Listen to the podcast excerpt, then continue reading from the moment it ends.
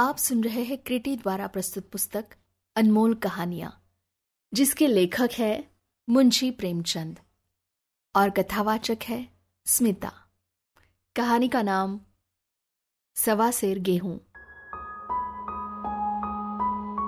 किसी गांव में शंकर नाम का एक कुर्मी किसान रहता था। सीधा सादा गरीब आदमी था, अपने काम से काम, न किसी की लेने में न किसी की देने में। छक्का पंचा न जानता था, छल प्रपंच की उसे छूत भी न लगी थी, ठग जाने की चिंता न थी, ठग विद्या न जानता था। भोजन मिला खा लिया, न मिला चबेने पर काट दी, चबेना भी न मिला तो पानी पी लिया और राम का नाम लेकर सो रहा। किंतु जब कोई अतिथि द्वार पर आ जाता था तो उसे इस निवृत्ति मार्ग का त्याग करना पड़ता था। विशेषकर जब साधु महात्मा पदार्पण करते थे तो उसे अनिवार्यतः संसारिकता की शरण लेनी पड़ती थी। खुद भूखा सो सकता था, पर साधु को कैसे भूखा सुलाता। भगवान के भक्त जो ठहरे। एक दिन संध्या समय एक महात्मा ने आकर उसके द्वार पर डेरा जमाया। तेजस्वी मूर्ति थी, पीतांबर गले में, जटा सिर पर, पीतल का कमंडल हाथ में, खड़ाऊ पैर में, ऐनक आंखों पर। संपूर्ण वेश उन महात्माओं का सा था जो रईसों के प्रसादों में तपस्या, हवा गाड़ियों पर देवस्थानों की परिक्रमा और योग सिद्धि प्राप्त करने के लिए रुचिकर भोजन करते हैं। घर में जौ का आटा था, वह उन्हें कैसे खिलाता। प्राचीन काल में जौ का चाहे जो कुछ महत्व रहा हो, पर वर्तमान युग में जौ का भोजन सिद्ध पुरुषों के लिए दुष्पाच्य होता है। बड़ी चिंता हुई, महात्मा जी को क्या खिलाऊं। आखिर निश्चय किया कि कहीं से गेहूं का आटा उधार लाऊं, पर गांव भर में गेहूं का आटा न मिला।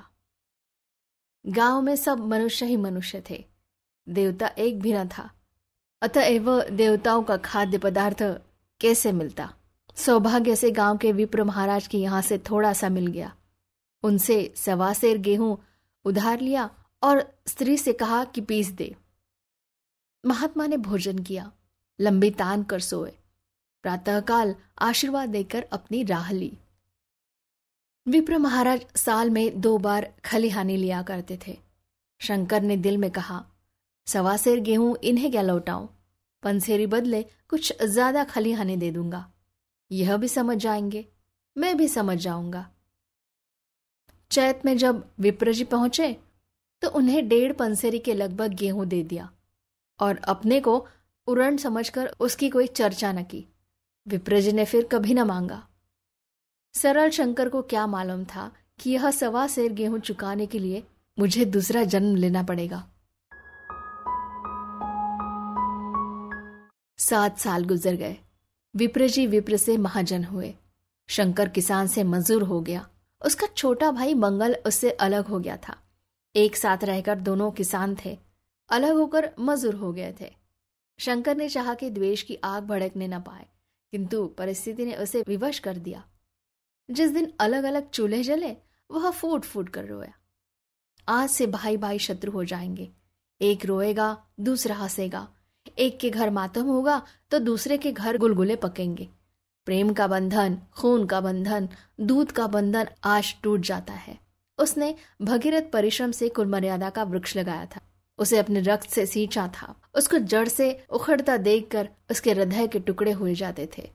7 दिनों तक उसने दाने की सूरत तक न देखी। दिन भर जेठ की धूप में काम करता और रात को मुंह लपेटकर सो रहता। इस भीषण वेदना और दुस्सह कष्ट ने रक्त को जला दिया, मांस और मज्जा को घुला दिया। बीमार पड़ा तो महीनों खाट से न उठा। अब गुजर बजर कैसे हो। 5 बीघे के आधे रह गए, 1 बैल रह गया। खेती क्या खाक होती। अंत को यहां तक नौबत पहुंची कि खेती केवल मर्यादा रक्षा का साधन मात्र रह गई। जीविका का भार मजूरी पर आ पड़ा। 7 वर्ष बीत गए। एक दिन शंकर मजूरी करके लौटा तो राह में विप्रजी ने टोक कर कहा, शंकर, कल आ करके अपनी बीज बैंक का हिसाब कर ले। तेरे यहाँ 5.5 मन गेहूं कब के बाकी पड़े हुए हैं और तू देने का नाम नहीं लेता। हजम करने का मन है क्या। शंकर ने चकित होकर कहा, मैंने तुमसे कब गेहूं लिए थे जो 5.5 मन हो गया। तुम भूलते हो, मेरे यहाँ किसी का छटाक भर न अनाज है न एक पैसे का उधार। विप्र, इसी नियत का तो यह फल भोग रहे हो कि खाने को नहीं जुड़ता। यह कहकर विप्र जी ने उस सवासेर गेहूं का जिक्र किया जो आज के 7 वर्ष पहले शंकर को दिए थे। शंकर सुनकर अवाक रह गया। ईश्वर, मैंने इन्हें कितनी बार खलिहानी दी, इन्होंने मेरा कौन सा काम किया। जब पोती पत्र देखने, साइज सगुन विचारने द्वार पर आते थे, कुछ ना कुछ दक्षिणा ले ही जाते थे। इतना स्वार्थ। सवासेर अनाज को अंडे की भांति सेकर आज यह पिशाच खड़ा कर दिया जो मुझे निगल जाएगा। इतने दिनों में एक बार भी कह देते तो मैं गेहूं तौल कर दे देता। क्या इसी नियत से चुप साथ बैठे रहे? बोला, महाराज, नाम लेकर तो मैंने उतना अनाज नहीं दिया, पर कई बार खलिहानों में सेर सेर, 2-2 सेर दिया है। अब आप आज 5.5 मन मांगते हैं, मैं कहाँ से दूंगा। विप्र, लेखा जो जो, बख्शिश 100-100। तुमने जो कुछ दिया होगा उसका कोई हिसाब नहीं, चाहे एक ही जगह 4 पसेरी दे दो। तुम्हारे नाम वही में 5.5 मन लिखा हुआ है, जिससे चाहे हिसाब लगवा लो। दे दो तो तुम्हारा नाम छेक दूं, नहीं तो और भी बढ़ता रहेगा। शंकर, पांडे, क्यों एक गरीब को सताते हो? मेरे खाने का ठिकाना नहीं, इतना गेहूं किसके घर से लाऊंगा। विप्र, जिसके घर से चाहे लाओ, मैं छटाक भर भी ना छोड़ूंगा। यहां ना दोगे, भगवान के घर तो दोगे। शंकर कांप उठा। हम पढ़े लिखे आदमी होते तो कह देते, अच्छी बात है, ईश्वर के घर ही देंगे। वहां की तौल यहां से कुछ बड़ी तो न होगी, कम से कम इसका कोई प्रमाण हमारे पास नहीं, फिर उसकी क्या चिंता। किंतु शंकर इतना तार्किक, इतना व्यवहार चतुर न था। एक तो ऋण, वह भी ब्राह्मण का। बही में नाम रह गया तो सीधे नरक में जाऊंगा, इस ख्याल से ही उसे रोमांच हो गया। बोला, महाराज, तुम्हारा जितना होगा यही दूंगा, ईश्वर के यहाँ क्यों दूं।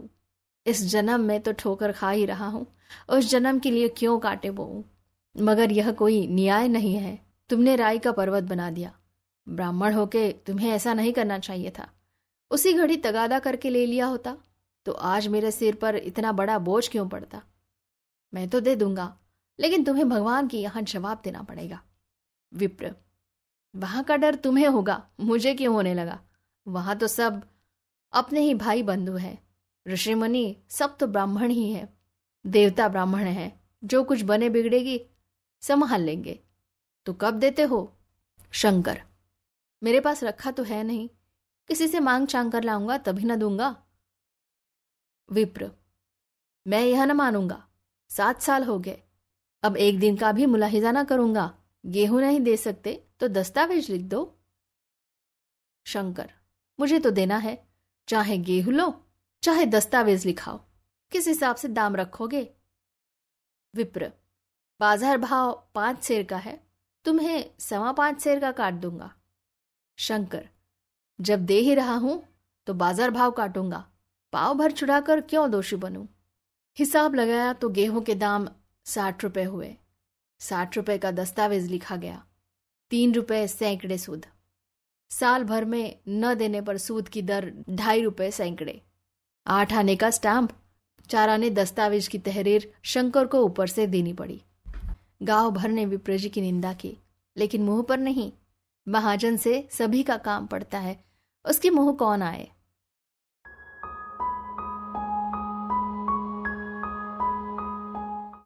शंकर ने साल भर तक कठिन तपस्या की।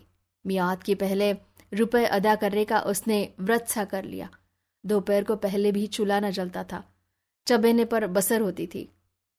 अब वह भी बंद हुआ। केवल लड़के के लिए रात को रोटियां रख दी जाती थी। पैसे रोज का तंबाकू पी जाता था। यही एक व्यसन था जिसका वह कभी न त्याग कर सका था। अब वह व्यसन भी इस कठिन व्रत की भेंट हो गया। उसने चिलम पटक दी, हुक्का तोड़ दिया और तंबाकू की हांडी चूर चूर कर डाली। कपड़े पहले भी त्याग की चरम सीमा तक पहुंचे थे, अब वह प्रकृति की न्यूनतम रेखाओं में आबद्ध हो गए। शरीर की अस्थि भेदक शीत को उसने आग ताप कर काट दिया। इस संकल्प का फल आशा से बढ़कर निकला। साल के अंत में उसके पास 60 रुपये जमा हो गए। उसने समझा पंडित जी को इतने रुपए दे दूंगा और कहूंगा, महाराज, बाकी रुपए भी जल्द ही आपके सामने हाजिर करूंगा। 15 रुपए की तो और बात है, क्या पंडित जी इतना भी न मानेंगे?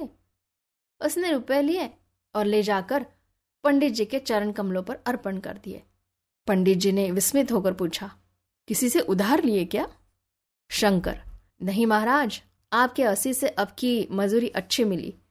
विप्र, लेकिन यह तो 60 रुपये ही है।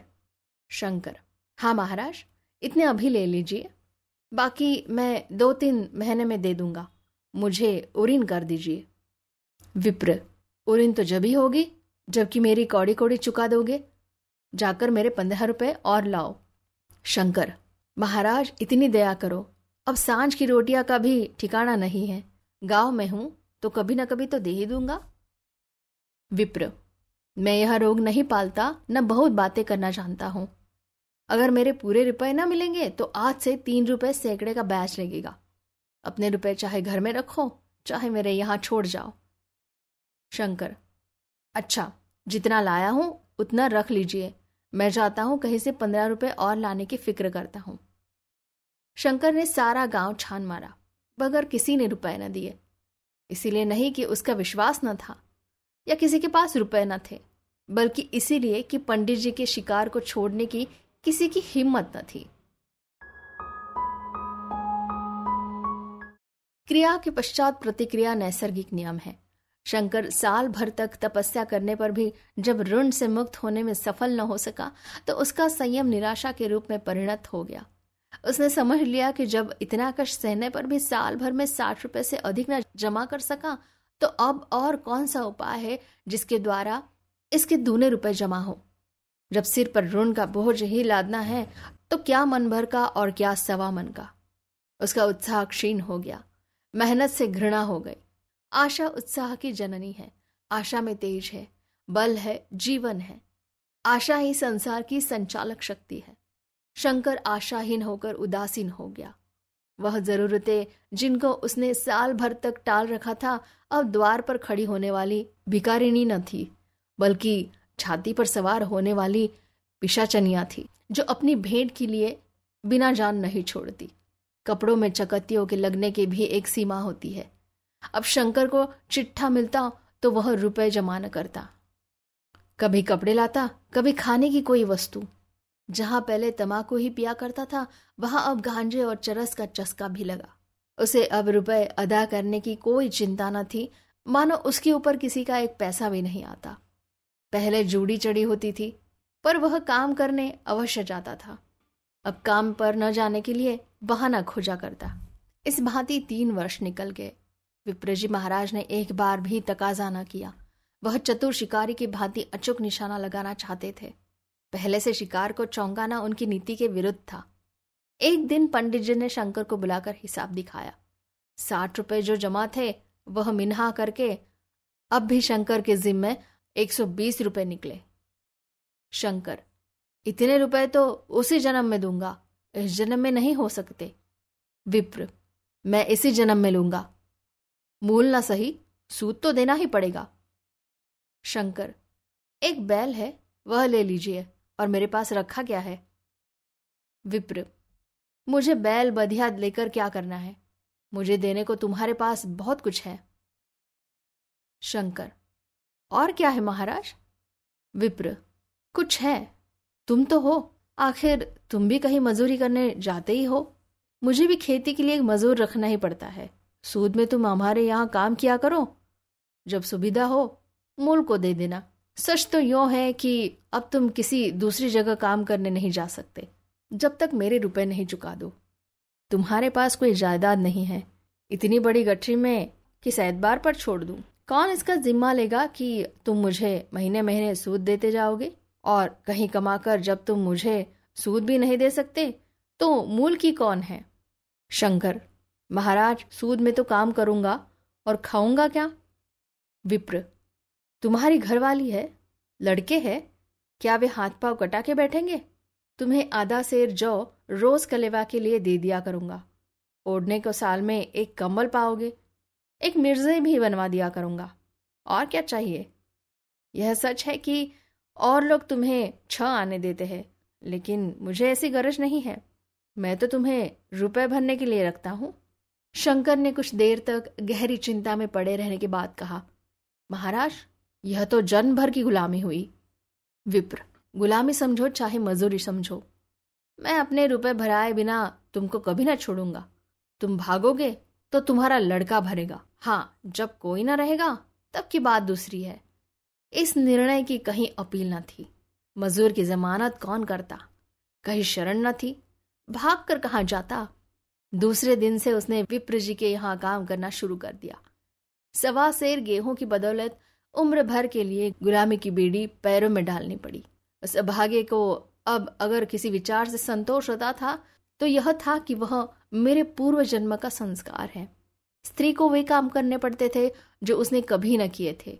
बच्चे दानों को तरसते थे, लेकिन शंकर चुपचाप देखने के सिवा और कुछ न कर सकता था।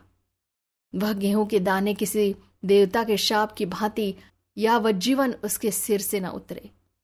शंकर ने विप्र जी के यहाँ 20 वर्ष तक गुलामी करने के बाद इस दुस्सार संसार से प्रस्थान किया। 120 अभी तक उसके सिर पर सवार थे। पंडित जी ने उस गरीब को ईश्वर के दरबार में कष्ट देना उचित न समझा। इतने अन्यायी, इतने निर्दयी न थे। उसके जवान बेटे की गर्दन पकड़ी। आज तक वह विप्र जी के यहाँ काम करता है। उसका उद्धार कब होगा, होगा भी या नहीं, ईश्वर ही जाने। पाठक, इस वृत्तांत को कपोल कल्पित न समझिए, यह सत्य घटना है। ऐसे शंकरों और ऐसे विप्रों से दुनिया खाली नहीं है।